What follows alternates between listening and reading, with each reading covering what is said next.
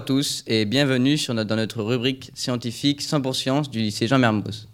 Aujourd'hui, nous parlons des coups de soleil. On se demande alors qu'est-ce qu'un coup de soleil, comment le traiter et quelles peuvent être les conséquences? Pour répondre à ces questions, nous accueillons des élèves de seconde du lycée Jean Mermoz. Tout d'abord, Philippe, qu'est-ce qu'un coup de soleil? Bonjour à tous, je suis Philippe et je vais vous parler de quelque chose que vous avez tous déjà sûrement eu, les coups de soleil. Alors un coup de soleil, c'est une brûlure de la peau qui est causée par les rayons UV du soleil après une longue exposition. Un rayon ultraviolet et un rayonnement électromagnétique.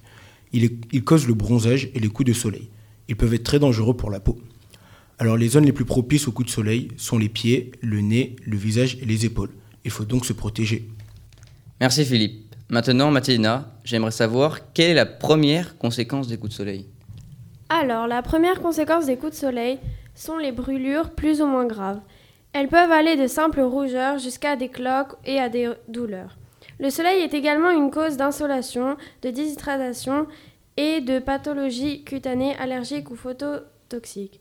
D'ailleurs, attention aux parfums qui peuvent être photosensibilisants ou encore à la prise de certains médicaments déconseillés en cas d'exposition solaire.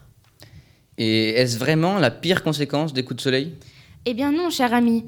Une forte exposition au soleil peut avoir des conséquences importantes, notamment le vieillissement cutané, avec l'apparition de rides et le cancer de la peau, essentiellement le mélanome, favorisé par l'exposition au soleil.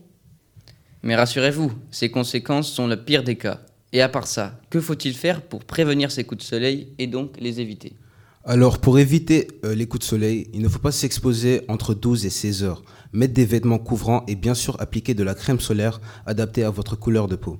Si malheureusement vous attrapez des coups de soleil, il est conseillé de se rafraîchir au plus vite sous une douche prolongée, appliquer de l'après-soleil et enfin prendre de l'antalgique, un médicament qui soulage la douleur. Merci Bala.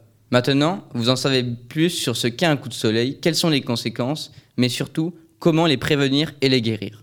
Nous vous disons à bientôt sur notre rubrique 100 pour science et merci pour votre écoute.